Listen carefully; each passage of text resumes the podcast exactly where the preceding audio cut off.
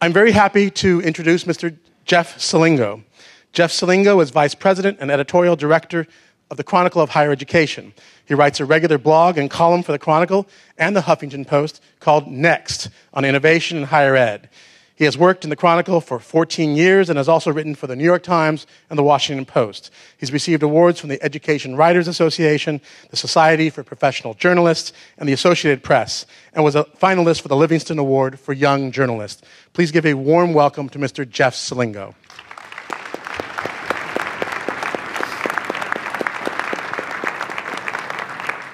In, in recent weeks, we've been hearing and reading about the imminent decline of an American icon, the Kodak Company. You know, for decades, Kodak was the dominant employer in, upstate, in the upstate New York city of Rochester, where the company's founder, George Eastman, gave $25 million on his deathbed in 1932 to the city's premier higher education institution, the University of Rochester. It would be some 70 years later that the university he helped endow surpassed the company he helped found as Rochester's largest employer. In cities across the country, that's now the fact. Universities, which once played a supporting role to industry in the United States, are now the primary employers in many cities, regions, and states. As a result, they are being asked to take a leading role as economies transform themselves for a global future. Now more than ever, higher education is seen as a key to helping cities. The knowledge infrastructure provided by higher education institutions, and in particular research universities, is as important, if not more so, than the tax breaks and real estate deals conventionally used to attract and retain corporate headquarters and new factories. The statistics show how much a university can do for a city are very striking. In highly skilled regions where more than 25% of adults had college degrees in 1980, the population increased by 45% by 2010. Metropolitan areas in which less than 10% of adults had a degree grew on average by just 13%. As a result, college leaders, like the ones we have here today, are seeking closer partnerships with civic and business leaders to harness the university's strengths. But the role of the university as the automobile factory of the modern economy is not embraced by all, on campus or in City Hall. Town gown tensions persist over issues like real estate development off the property tax rolls. On campus, leaders are concerned that new economic development imperatives could distract from their institution's core missions and worry that civic leaders may harbor unrealistic expectations of a college's ability to create jobs and revitalize local economies. We're here tonight to discuss those issues with four of the nation's leading university presidents. Furthest on my left is Max Nikias. He became president of the University of Southern California in 2010. He has been at USC since 1991 as a professor, director of national research centers, dean, provost, and now president. He holds faculty appointments in both electrical engineering and the classics. Dr. Nikias is in, recognized internationally for his pioneering research on digital signal processing, digital media systems, and biomedicine. Michael Crow became president of the Arizona State University in 2002. Previously, Dr. Crow was executive vice provost of Columbia University, where he was also professor of science and technology policy in the School of International and Public Affairs. He is the founder of the Center for Science, Policy, and Outcomes, dedicated to linking science and technology to optimal social, economic, and environmental outcomes. David Leebron is, has been president of Rice University in Houston since 2004. Prior to taking the helm at Rice, Leebron was also dean, was dean of the Columbia Law School, also uh, uh, from New York. In 2010, uh, Leebron and his wife were selected by the Greater Houston Partnership as the city's International Executives of the Year for helping make Houston a center of international business. And finally, on my left, from the other major uh, LA uh, university, uh, UCLA, uh, Chancellor Gene Block holds faculty appointments in the David Geffen School of Medicine and in the College of Letters and Science. I don't know when you have time to, become pres- to be president. Uh, a fellow of the American Association for the Advancement of Sciences and a member of the American Academy of Arts and Sciences. He specializes in biology, and Dr. Block became chancellor of UCLA in 2007 and previously he served as vice president and provost of the University of Virginia. Please, once again, welcome our distinguished guests tonight.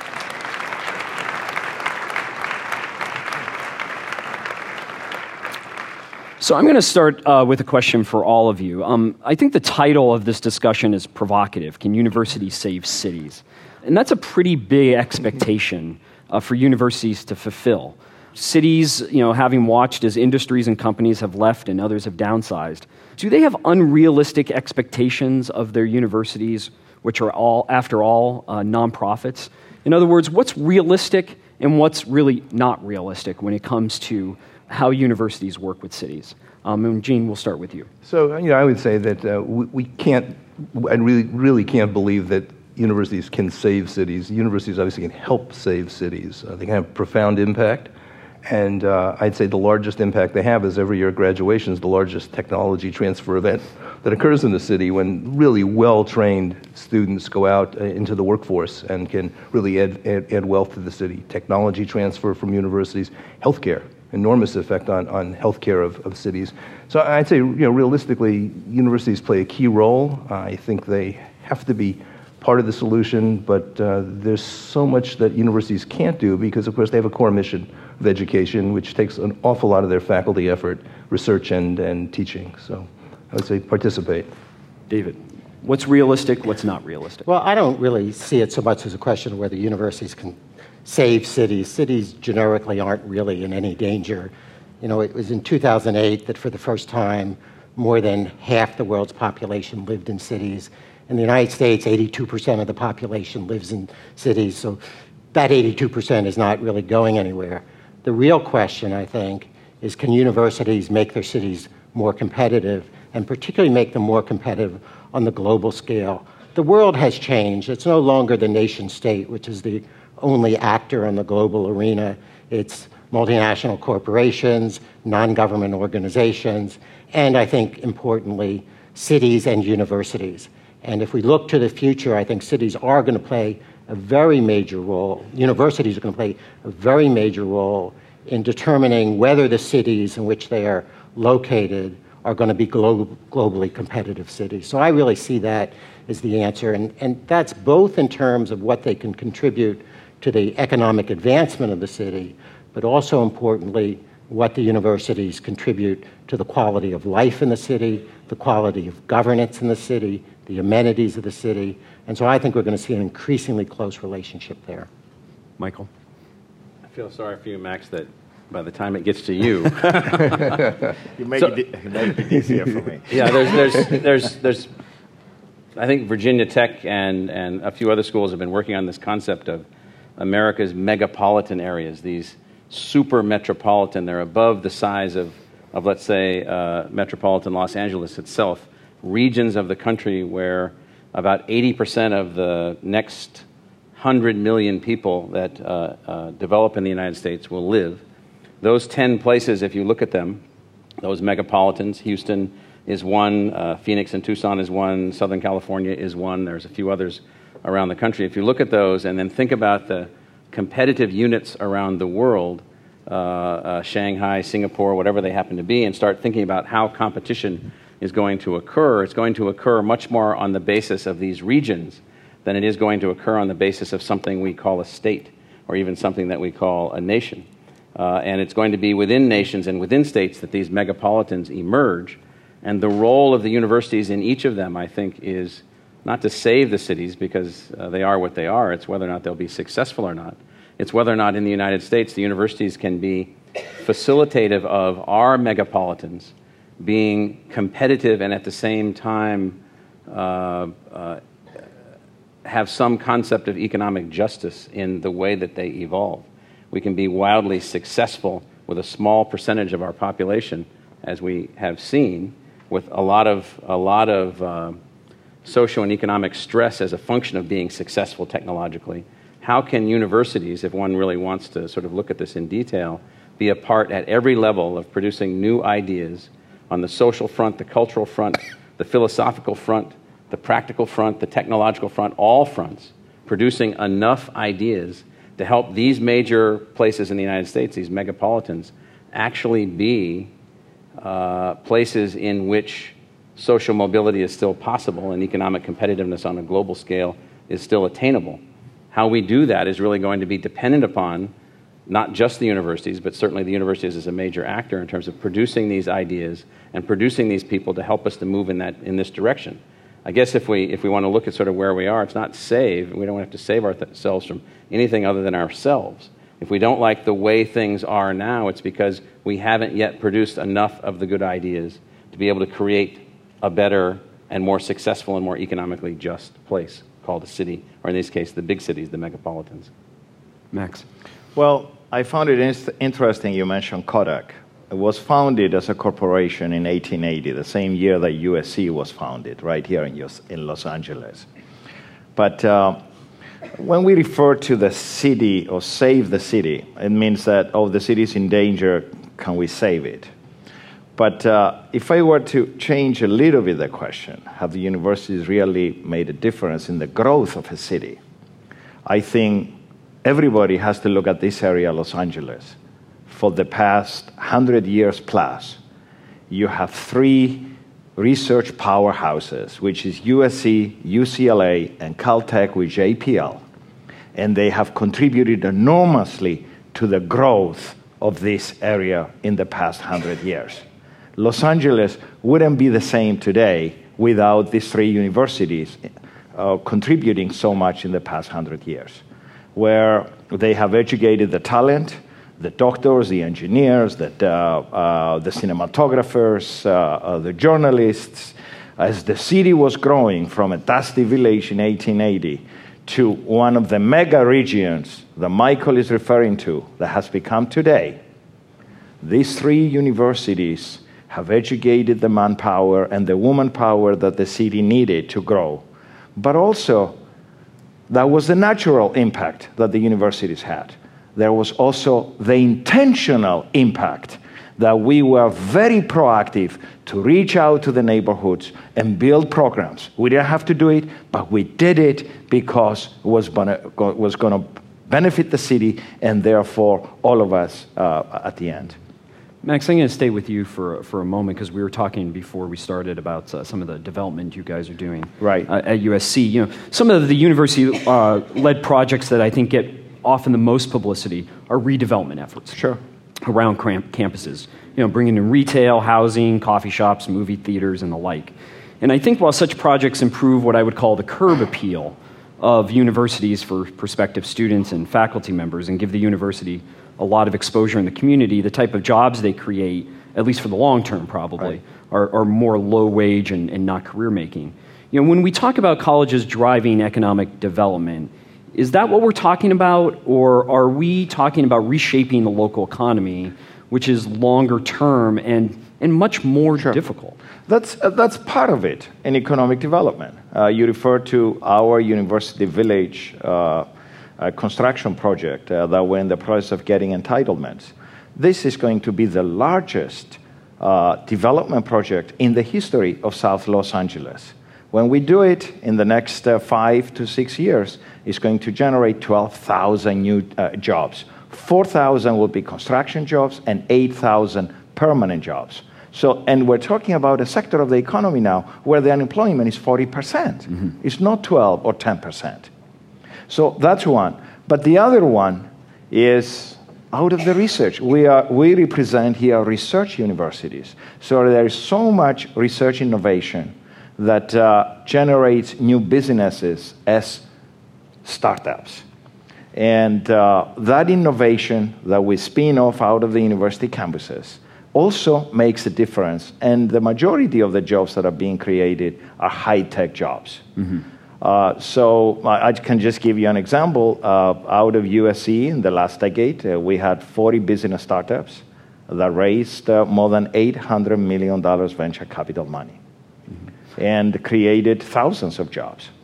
Michael, I want to take that question to you as well, because when you arrived in Phoenix 10 years ago, in Tempe 10 years ago, um, there was not much around, right? And you, you've spent a lot of the time over the last 10 years really not only redeveloping in Tempe, but in Phoenix and in other places in, in the area. Again, you know, a lot of this is about curb appeal, uh, improving the look and the, and the feel surrounding the university. How much more difficult, though, is it to transform an economy? And, and Phoenix was probably a place that where the economy really did need to be transformed. Well, interestingly, uh, Phoenix, by comparison to Los Angeles, is a new city, and Los Angeles is an old city. Mm. Uh, we're only at about 4 million people in Maricopa County. LA County, Maricopa County, and Cook County, Illinois are the three uh, most populated counties in the United States. And, and uh, to put things into perspective, uh, these three universities that are represented here, other than us, by 1980 were already well established, powerful research institutions. We were not because we were evolving more slowly. So we have emerged from 1980 until now into a, a massive institution and a massive research enterprise. But because we evolved more, more lately, more later, and because we evolved in a different place, a different time, in a different setting, the same model doesn't work for us. So we've taken a different model. The model is one of trying to build a massive university research platform and maintaining, in our case, admission standards that were the University of California's admission standards from 1950, uh, which are highly egalitarian and then require us to operate on a, on a differentiated basis. So, the objective on our part in advancing the institution is to have an institution which is hugely accessible across all segments of society to a research grade and research level faculty. And the challenge for us in the last 10 years has been to design that model and make that model work, even in the moment of the Great Recession, even in the moment of the stresses and strains around, around uh, higher education. And we have, for the most part, made huge progress and been able to do that. We have, we're increasing the number of graduates, graduates that we're producing per year by a thousand. Uh, we have increased, for instance, the number of Hispanic uh, graduates of Hispanic uh, family origins by a factor of 10 uh, in this same time frame. And so it's, it's, that's not 10% more, 10 times more. Mm-hmm. And so for us, the model has been in our particular city, emerging in our particular time, in our particular place and era, is to build a different kind of, of it's sort of the same species, but operating in a different setting, which is very large, highly distributed, highly engaged across a very cro- large cross section of the, of the economy, and then research intensive at the same time. That is the kind of economic driver, if you will, that, that an emerging city with the stresses and strains that Phoenix has uh, needs and has needed, and that's the path that we took. So the University of Pennsylvania is, is often held up as a pioneer in, as a, a, of the university as a developer in the 1990s when Judy Rodin um, was president there. There was a story recently in the Wall Street Journal where the current president, Amy Gutmann, said, if we don't take on the challenge of redeveloping our part of the city, no one will. Um, and, and, Penn redevelopment now is really about West Philly. Um, and if you talk to people in other parts of the city, they feel somewhat left out, I think.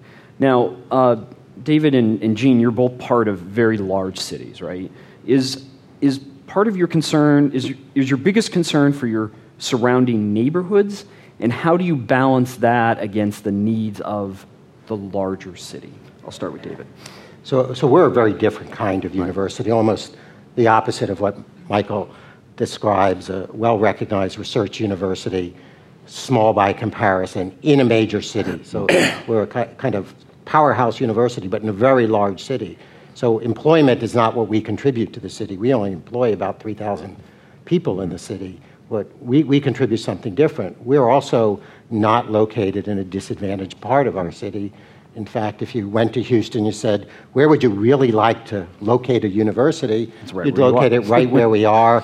Texas Medical Center at one end of the campus, the Museum District at the other end of the campus, the city's largest park across the street. So we have this wonderful location. And so what we do is really look beyond.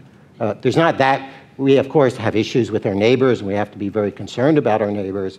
But for example, we're committed to contributing through K to K through 12 education in our city. And, and that's really not about our immediate neighborhood. A lot of it's about STEM education, for example, ways that we can educate more, for example, uh, leaders of schools in the city, it's one of the things we do. We have a lot of faculty engaged in K through 12 education. Mm-hmm. Our School of Architecture, for example, is very much involved in designing housing with low uh, environmental impact but affordable housing. When there was a national contest held to design, you know, the zero house that didn't consume energy, our students really chose to design the best house they could that was affordable to the poorest population, not just to the most technologically advanced population. And this is a lot, I think, of what people can do. I think we, we tend to get focused on how, how, how many startups we can do, which is a really good thing we do.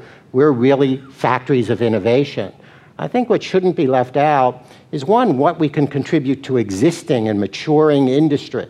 You know, a question I've been asking myself, I don't know the answer, is, you know, would the future, would the car industry have been different, for example, if University of Michigan, which is a fabulous university, had been located in Detroit instead, instead of Ann Arbor? And we see that dialogue with the energy industry in Houston, for example. The other thing I think, which is sometimes forgotten and again reaches beyond our immediate neighborhood, is how do we improve the quality of governance in a city?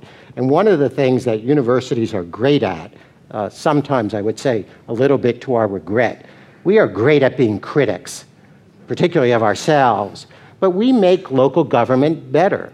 We, for example, in Houston, um, uh, some folks at Rice University, professors, run what's called the Houston Area Survey, which they've been doing for 30 years.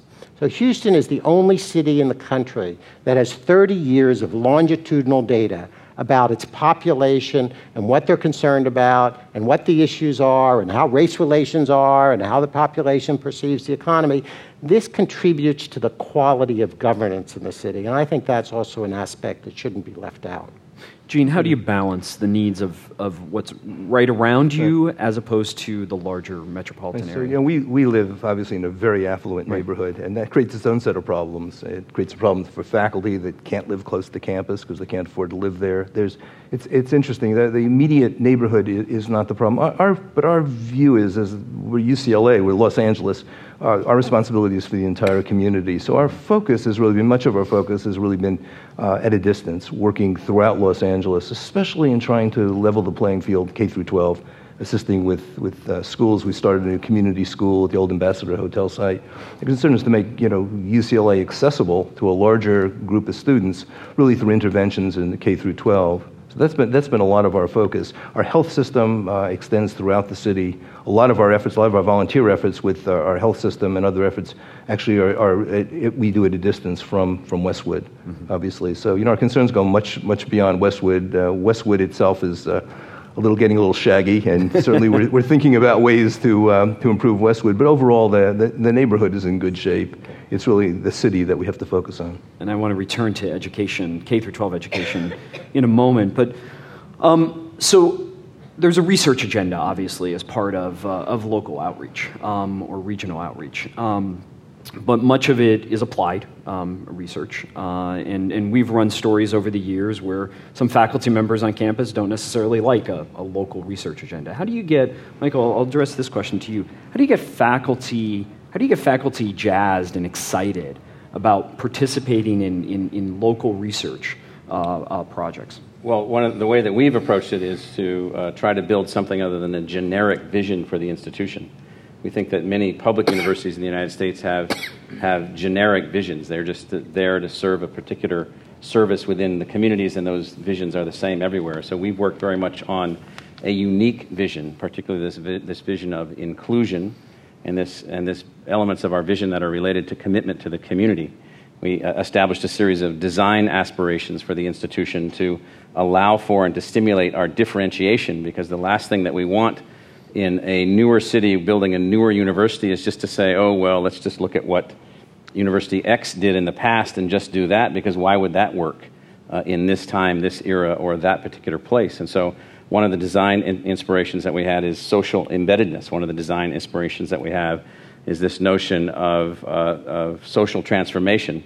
And so there's not an expectation that, that all of our 3,000 FACTA members will all of a sudden look at something like that and say, oh, I'd like to do that.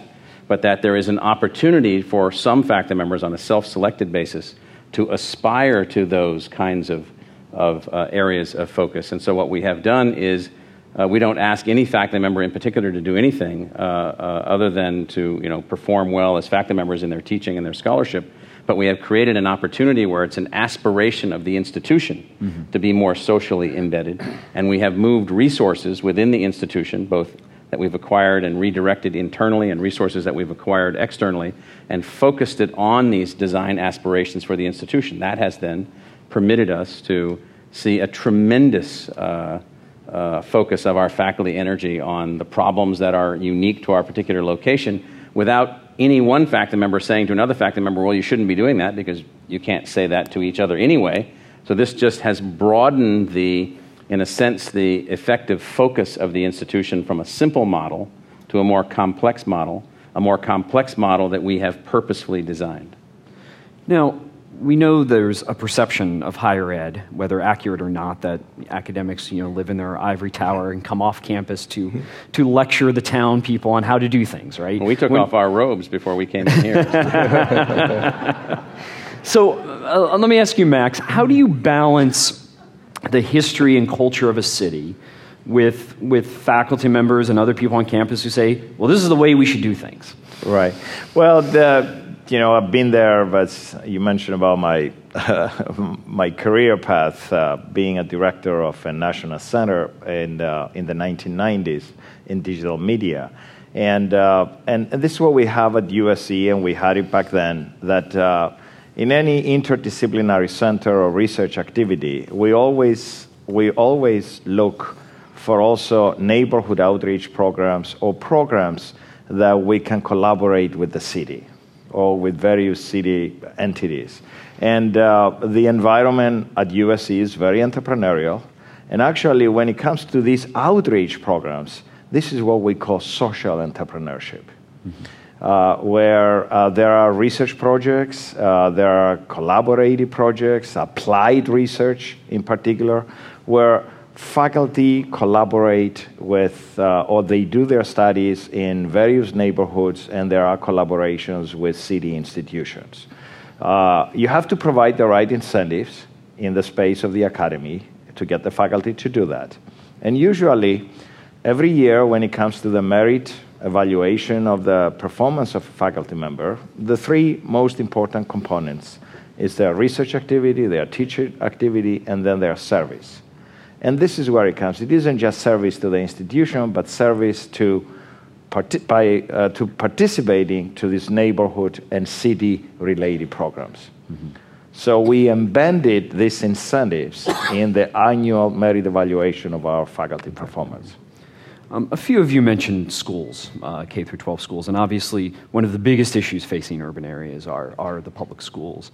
Um, Gene, you mentioned uh, uh, UCLA runs a, runs a school, obviously, but that's one school within a, a fairly large public so, school system. I mean, how much impact can a university have when it's running just one or two or yeah. a couple of well, schools? And we and I should I should clarify that that's one school that we obviously are intensively running, but mm-hmm. we have hundreds of schools that we're in helping, assisting. Mm-hmm. We actually are deployed over, throughout Los Angeles. We can have you know between us and our partners, and USC is also deeply involved in this. I think we can have significant impact. I think we have to think more boldly though, and one thing that we've been talking about is whether there are interventions. For example, if students in the third and fourth grade don't understand, don't learn fractions properly, they don't do well in algebra. If they don't do well in algebra, they're not going to become engineers, they're not going to become physicians, they're not going to become scientists, and perhaps some discrete interventions where we could bring boot camp, bring large numbers of teachers to UCLA and other schools, and just, for example, teach them fractions so that they're more comfortable with, with teaching fractions to their, their pupils would be, uh, would be very effective. So I think we have to think larger in what we can do in K through 12. But I think we're already having quite an impact. Mm-hmm. It's my sense. Uh, you all lead um, international uh, institutions with uh, with international uh, reputations, um, and uh, do you sometimes feel? And, and, David, I'll ask you this question. I'll, I'll, I'll address this to you. Do you sometimes feel that uh, that talk again talking about the K through 12 systems in, in our urban areas? Do do students in Houston feel that, that Rice is attainable to them? I mean, if, if you think about institutions serving their cities, one of the best ways they can serve their cities is to provide a higher education uh, to, uh, to its residents. Um, do, do people in, do you believe that people in Houston feel that, that Rice is attainable to them?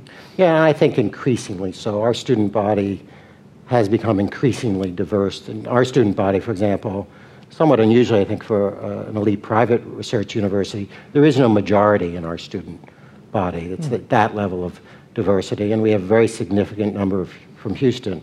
But it does really require reaching out into the community in various ways. And, and things that you might think are sort of frivolous and not important, like bringing students in for tours on the campus, turn out actually to be very, very important. Or having your professors go out into the classrooms for example, and talk about what they're doing in astronomy, for, for example, or you know, we're a real center of nanotechnology, going out and explaining what nanotechnology is, exciting people about STEM fields in particular. So it takes a real effort, it takes a flexibility in how we think about admin, uh, admissions uh, and how we sort of can help on some occasions students catch up who have less privileges in their education than other students. But you know, for us as a small university, that's not going to be our major impact on on K through 12 education.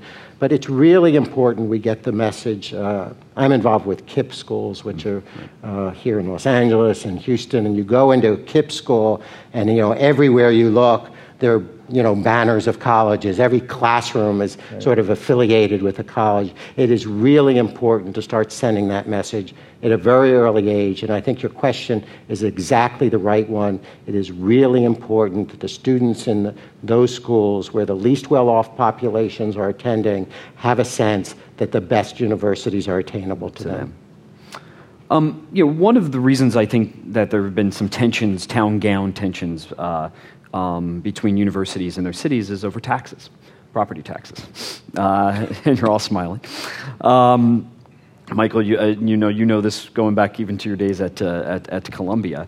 Um, you know, as, as, as you develop more and more of the places where you are located, um, you're in some cases taking obviously property off the, the tax rolls.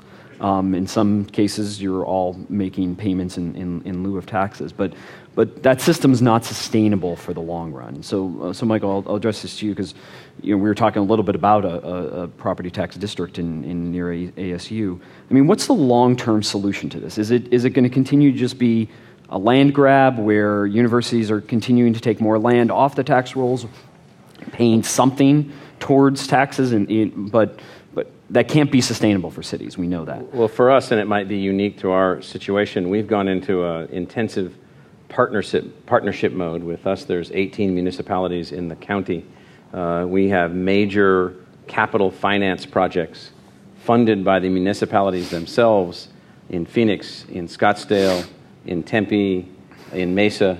Uh, we're negotiating one in a city uh, called Chandler, which is a city of about 300,000 people, where Intel is based, and uh, a big fabrication plant there, and Orbital Sciences and other companies. So we've gone down a different path. We've gone into the path of partnership building where we proffer to the municipality a specific uh, advancement of our relationship to a higher level of impact for their community.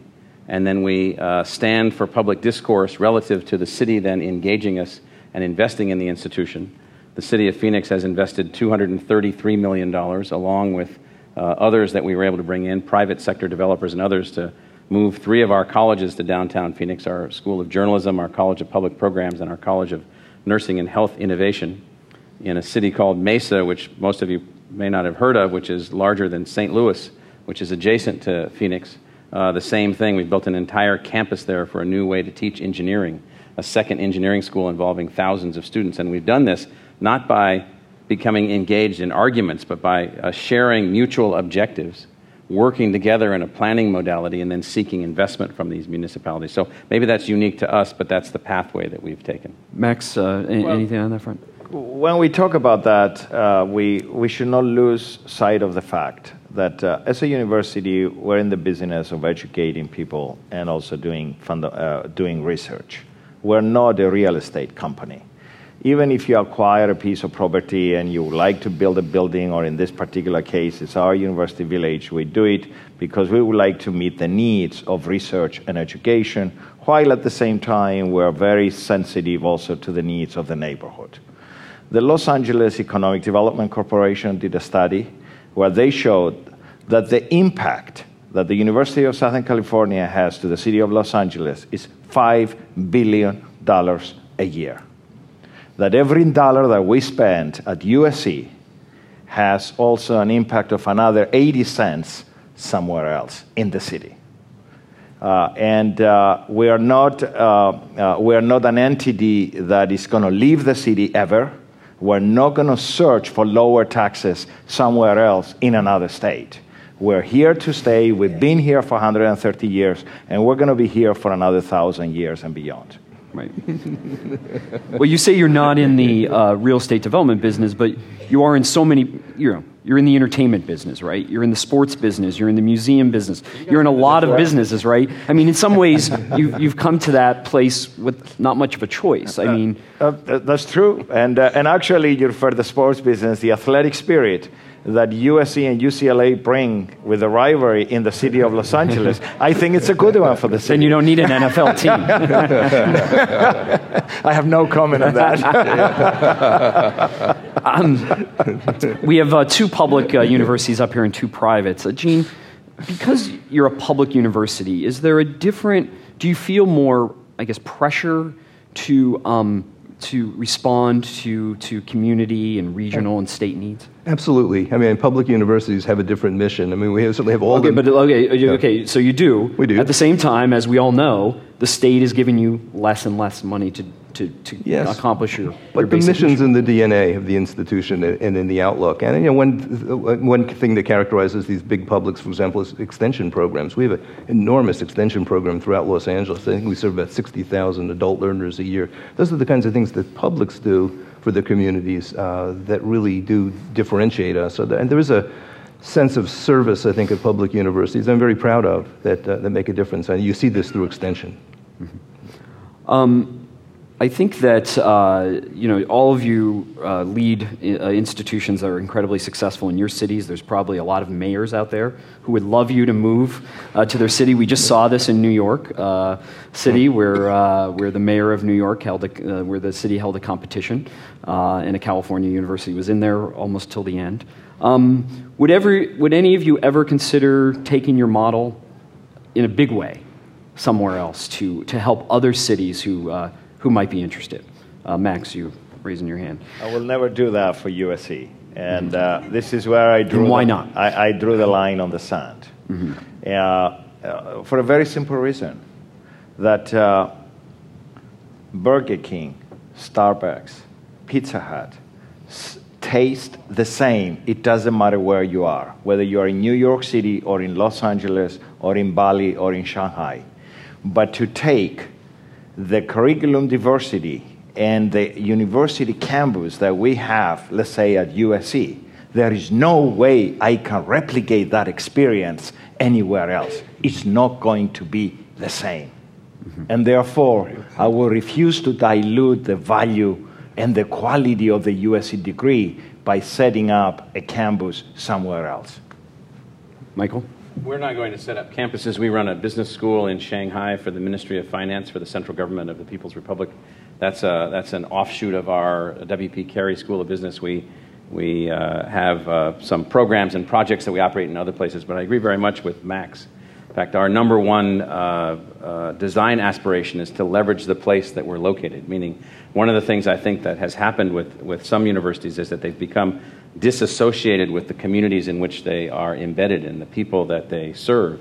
And that disassociation, always in the hunt for resources or the hunt for greener fields, not to take anything away from anyone else, I think weakens the possibility of the emergence of the university as a powerful force for the success of cities and a powerful source for the success of our country. And so I think location is really, really important because the last thing that we want is all the universities being essentially the same. We want them to be highly differentiated. Yes, they share core values and core processes and so forth, but they need to be different and engaged in our different communities. But is that easy for all of you to say because you're in some of the most dynamic cities right now in, in, in the country? I mean, you have a very right? unusual, right? unrepresentative. These are three right. of the fastest growing cities right. in the in the United States. I, would like to say one thing. I actually, as a private university president, I don't think our mission of service is actually very different than a public mm-hmm. university these days. And we are, I think, as suggested, very anchored in our communities. We have these permanent commitments, billions of dollars of resources. And I think one of the things in terms of the tax question that you asked, it's, it's tempting to go after universities because unlike sports teams and unlike industry, we can't threaten to move and we won't threaten to move. And so I very much agree. I think our experience has suggested is anchored in those communities. The one thing I would say is I think one should step back and look at the landscape of higher education. There are 4,000 institutions of higher education in the United States.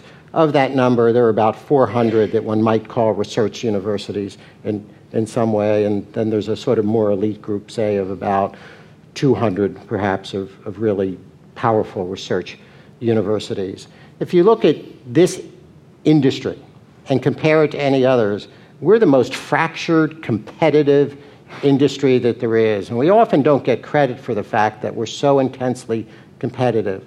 But there's also an element that is irrational in the way that we're organized. And so, I, although I agree with my colleagues that we're not inclined to go establish branches, I do think one of the things that you're going to see really happen over the next decades is an acceleration of the level of collaboration between universities, mm-hmm. more partnerships, more joint sort of ventures, more joint research laboratories spanning both the nation and the globe. So I think we have to find ways that rationalize education, that recognize the mobility of our students, that recognize the need to bring multiple experiences our students across nations. So I don't think you're going to see as much of the multiple campuses as you're going to see more and more intense collaborative relationships between universities. So, not only are you for uh, in dynamic cities, but you're also leading fairly um, well to do universities.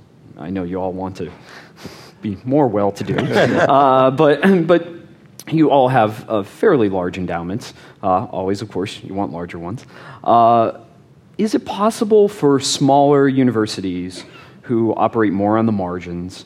Um, to be able to do the stuff that you're doing? Or, or, or are there, is there only a certain class of universities that's really able to engage uh, with our community. Gene, I'll, I'll, I'll, address that to you first. The research piece is demanding for small universities or resource, uh, resource limited universities or institutions because it's expensive. The infrastructure for scientific and engineering research is extremely expensive. So I say there is, there is a scale issue there. there is a challenge. So, to the extent that the technology that's developed at universities then can spin off and benefit communities, I think that is something largely that's done, I think, by, by fairly substantial substantial institutions because the cost of science now is so high. Mm-hmm. Anybody else on that question, Michael? The, the only thing that, that I, I would add is that uh, you know every college and every university to be true to its design from way back, you know the Greek academies and so forth, all the way back to the beginning genetic material in which we're framed, must be a home for teacher scholars, all of them. And if you if you end up at a place that somehow isn't teacher scholars, then you're at something else. I don't know what to call it, but it's not really quite a college or a university. It's something else. It's, and so it's just the intensity of that. And I think that, that the, the, the smaller public uh, uh, colleges and universities that are out there and the smaller private colleges and universities each have a responsibility first to their students and then second to engage their community with the ideas that they are working on and producing. And I think many, if not most, uh, do that. Uh, I want to be very careful what we aspire to. So I think the easy answer to your question is no, they can't. And the second is no, we wouldn't want mm-hmm. them to. This landscape of 4,000 institutions of higher education, one of the most important pieces of that landscape are the community colleges. They provide incredible opportunity to students, very low cost. And if you look back at the careers of my predecessor as president of Rice University, began his education in a community college. And so we have liberal arts colleges, we have different kinds of public universities and private universities. They all perform a different role. And if we ended up with all universe, colleges and universities wanting to be research universities, we wouldn't be actually providing the, the, the breadth of opportunity related to cost, numbers of slots, we know we need to increase the availability of higher education in this country. The way to do that isn't necessarily to build more research mm-hmm. universities. Mm-hmm. When, oh, go ahead, Jim. Yeah, I would add the California Master Plan, in, in that sense, was brilliant. The idea of partitioning responsibility to community colleges, to state colleges, and to uni- research universities with really different roles, actually, in California, I thought was well thought out. And community colleges represent really a major feeder for, like, for example, the, both the state system and the university system uh, to provide students. So it's actually a well articulated system. When I talk to economic development folks um, in various cities, you know, one of the things that some uh, places are struggling with is trying to keep more graduates, more of their universities' graduates locally. Um, some universities and some cities are very successful at that, others not so much. Um, Michael, you've had tremendous growth at Arizona, so I'll start with you. Um, what, do you think that's important? First of all, do you think that's even an important goal? No. Um, okay. I mean, that, that, that, that's too that, that's, that's too Parochial. simplistic, too too parochial. What the universities need to do is produce produce fantastic uh, graduates. In all of our cases, many, if not most of them, stay in the region. I don't know about uh, Rice per se, but I know in the other cases it's true. That is, they stay. and you have many international students, but but to, to think that somehow you need to keep graduates in a particular place, I, I just don't think that's realistic. I You're was, I was smiling. smiling looking at Jim because Jim and I don't have this problem. The weather in California keeps our graduates. and that's why and, and that's why corporate recruiters uh, uh, from other parts of the country they don't like our universities because they have very little chances recruiting our graduates. they don't want to leave the state of California. I mean, do you It's think that's true. uh, I, so? I'm is- not kidding. This is true. Yeah. Uh, but most of the Max is telling the truth. it's a good idea for an economic development officer to, to or, or a governor to think that somehow the university should keep its graduates in the state Yeah. and make that a part of its function? The answer is no. What they should be doing is creating an environment that is conducive to all kinds of exciting things happening. That's right. Da- David, do you have any thought on that? Well, for the record, I want to state uh, that uh, despite the reputation in Southern California, Houston also has great weather that keeps our students, Including in July? Uh, uh, in- including in July. Uh, I, I would, I would actually look at the flip side of this, right?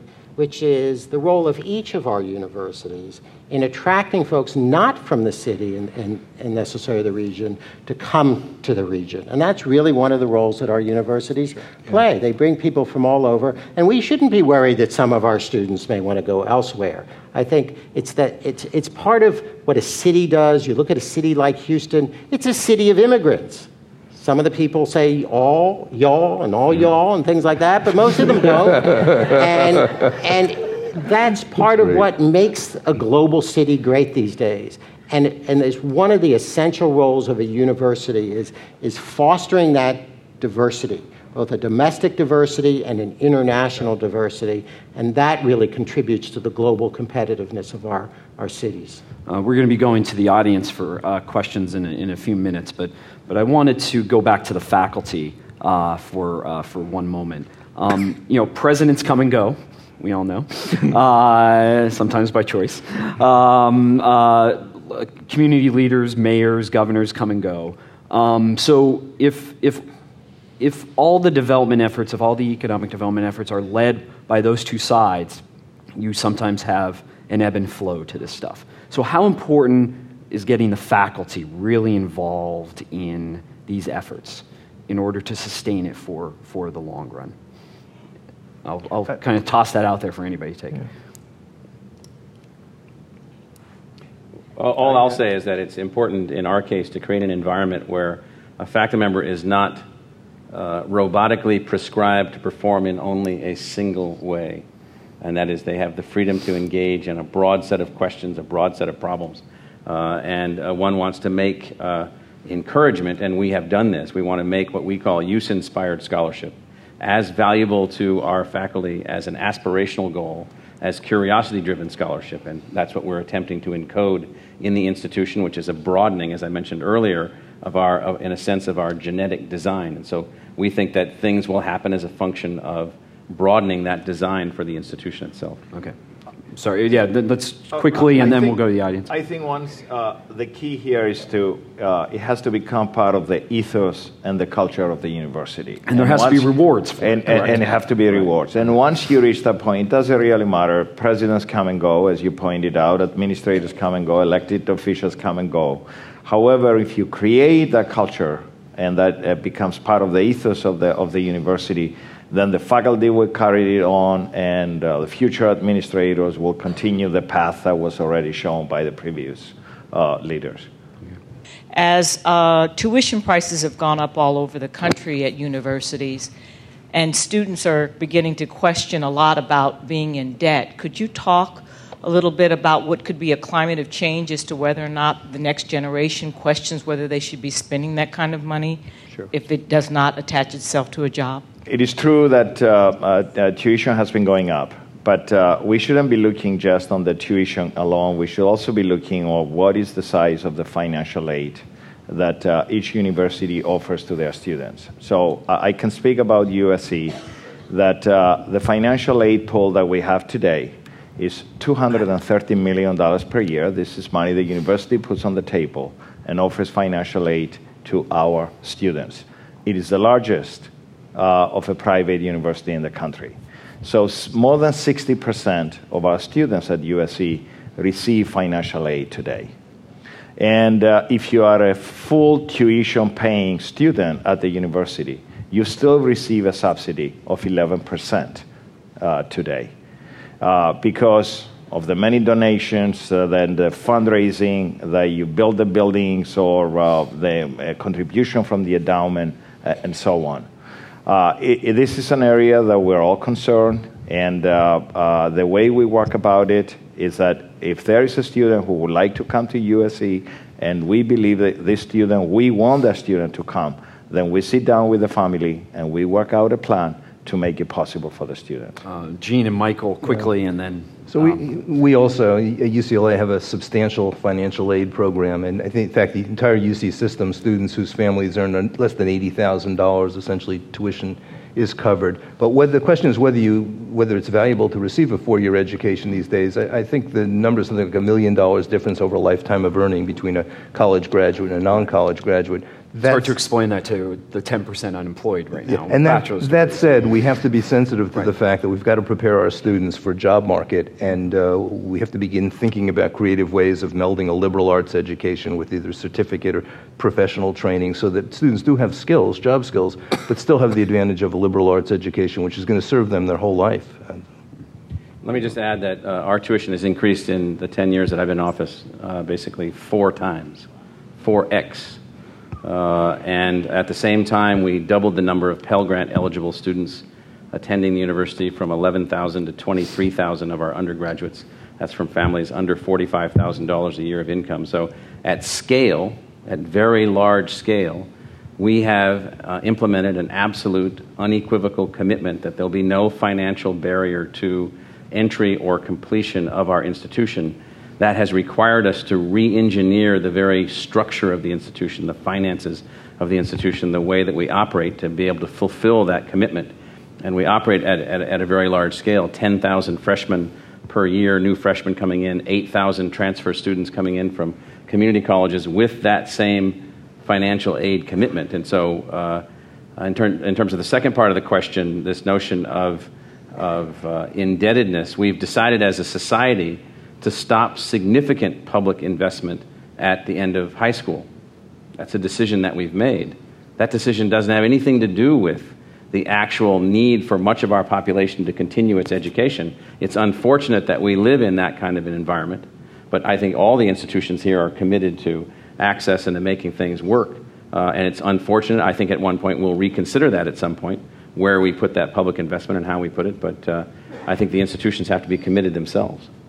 I want to talk a little bit more about the KIPP schools. I think we kind of like kind of like drove past that. What are the ratio of the KIPP schools of young students who actually get to go to these actual colleges? KIPP students go actually to pretty full range. Uh, we typically have a KIPP, KIPP, student or two. We're a very small school, so in terms of percentage, um, the KIPP stu- you'll find KIPP students at almost all the top universities in the in the country. So they they have a very successful program of getting their students to college and now increasingly through college. And I think one of the interesting things about KIPP is this focus on the through college. And I think one of the things we have to realize is it's great that we can now create the opportunities for these students, but sometimes they need a little higher level of support to succeed in college. Sometimes they need more time, for example, to catch up with some of their peers who have more privileged education. So they're, they're represented, I think, probably at all of our, yeah. all of our colleges and pretty much a full yeah. range of, of colleges. So, so it's pretty successful in that vein. I'm curious to hear your thoughts on the recent uh, alleged hacking of the drone in Iran you know, how plausible is that considering that within the international community, We uh, rank very low in uh, uh, math and science achievements, and with all the budget cuts, why isn't that uh, helping people make the correlation between education and national security a little bit more, uh, you know, seriously? Max, you're the engineer. Max, Max, did it just run out of fuel? What do you think? well, clearly, uh, the uh, sciences and engineering uh, majors and uh, uh, attracting students in these disciplines uh, has always been a challenge and a concern. And many of you, I'm sure, know I was one of the beneficiaries that the gap is filled by foreign students, international students who come here receive an American university education, and then, of course, they pursue their careers, they become citizens. And uh, uh, I used to remember being dean of engineering, the numbers that uh, the United States graduates about 100 and, uh, at least that was true five, uh, six, seven years ago, 140,000 uh, engineers per year, and about 80,000 were uh, American students, uh, domestic, and the rest uh, were international students. So that's how, as a nation, we, we have met uh, the needs in the sciences and engineering uh, expertise, and that continues to be the case uh, today. And, and I believe will continue to be the case, at least in the foreseeable future. And it has worked very well because the, we talk about research universities if you, if you look at whether it's the top 50 or the top 100 research universities in the United States, they are the magnet of the best and the brightest from all over the world who would like to come here. And of course, all over the country who would like to come and be, receive that American research university education. And therefore, as a nation, we have to feel fortunate that uh, there is such a desire from around the globe for the best and the brightest who would like to come here. This question is with regard to K, to, uh, K through 12, and it's to you all. Um, but as our demographics changes, there are more and more active senior citizens. Have you right. folks tried to tap into those resources to help out with K through 12 volunteer work and stuff like that? Uh, we uh, certify coming out of ASU just under 2,000 teachers a year. Uh, we've gone back in the last couple of years and dismantled our College of Education and rebuilt it as a as a new entity in cooperation with Teach for America, built around uh, teacher education only. And we, are reaching out to change how we attract who's coming into being a teacher, both young and older uh, individuals, uh, how they're selected, how they're educated, how each of them and all of them, we're not there yet, need to be math and science capable upon graduation when only a small percentage of them uh, have that kind of capacity right now. And that means including engaging uh, the fact that people are living longer and uh, want second careers or third careers. So we're working on a complete reconceptualization of teacher acquisition, teacher training, and teacher engagement uh, because the model that we've had in the past as one of the leading centers for the production of teachers has not been as successful as it will need to be in the future. And, and we operate a career switching program actually through our extension program. So there are a lot of folks, you know, retired military and people with good quantitative skills who can really add to the K through 12 uh, workforce. Just need teaching certificates and, and appropriate training. Bill Kendall, I'm actually a, a graduate of Rice and of USC. now you need the other two.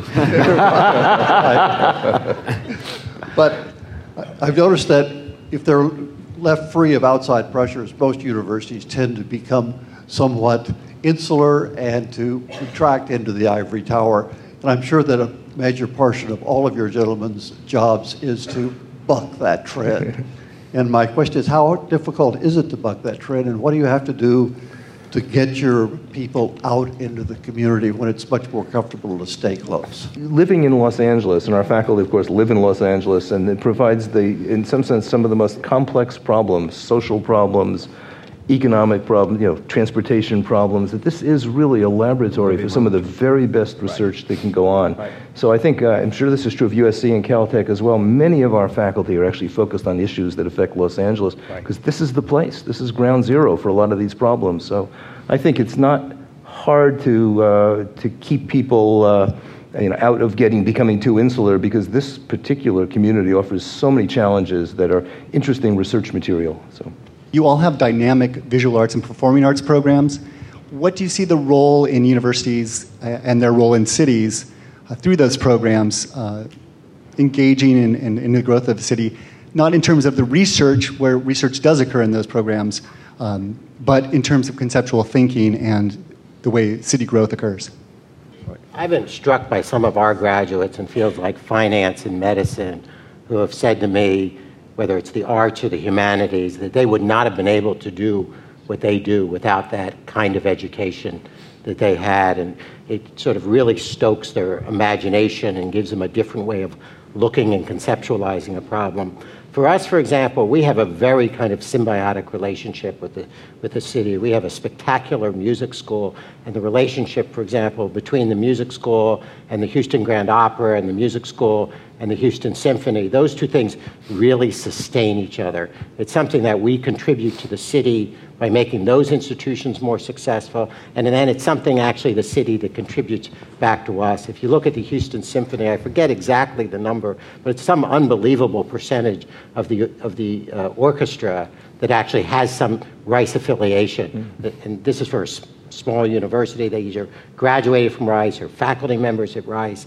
And so I think universities really play a central role, not the same role, but a central role in sustaining art and culture. And it's one of the things that makes our cities attractive to people. It wants them, people to uh, encourage them to move there.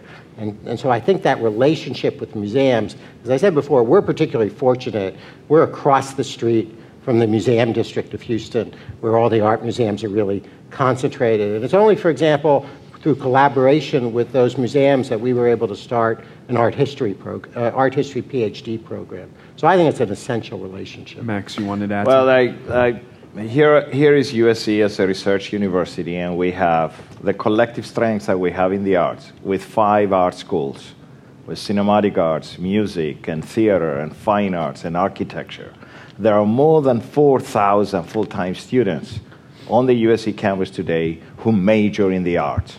And then on top of that, for the rest of the students, they have the opportunity not only to take courses in the arts from the schools, but also to take a, a, minor, major in a minor, or a double major in the arts. And needless to say, that the five art schools at USC, they have very strong partnerships with all the museum and arts institutions in the city of Los Angeles.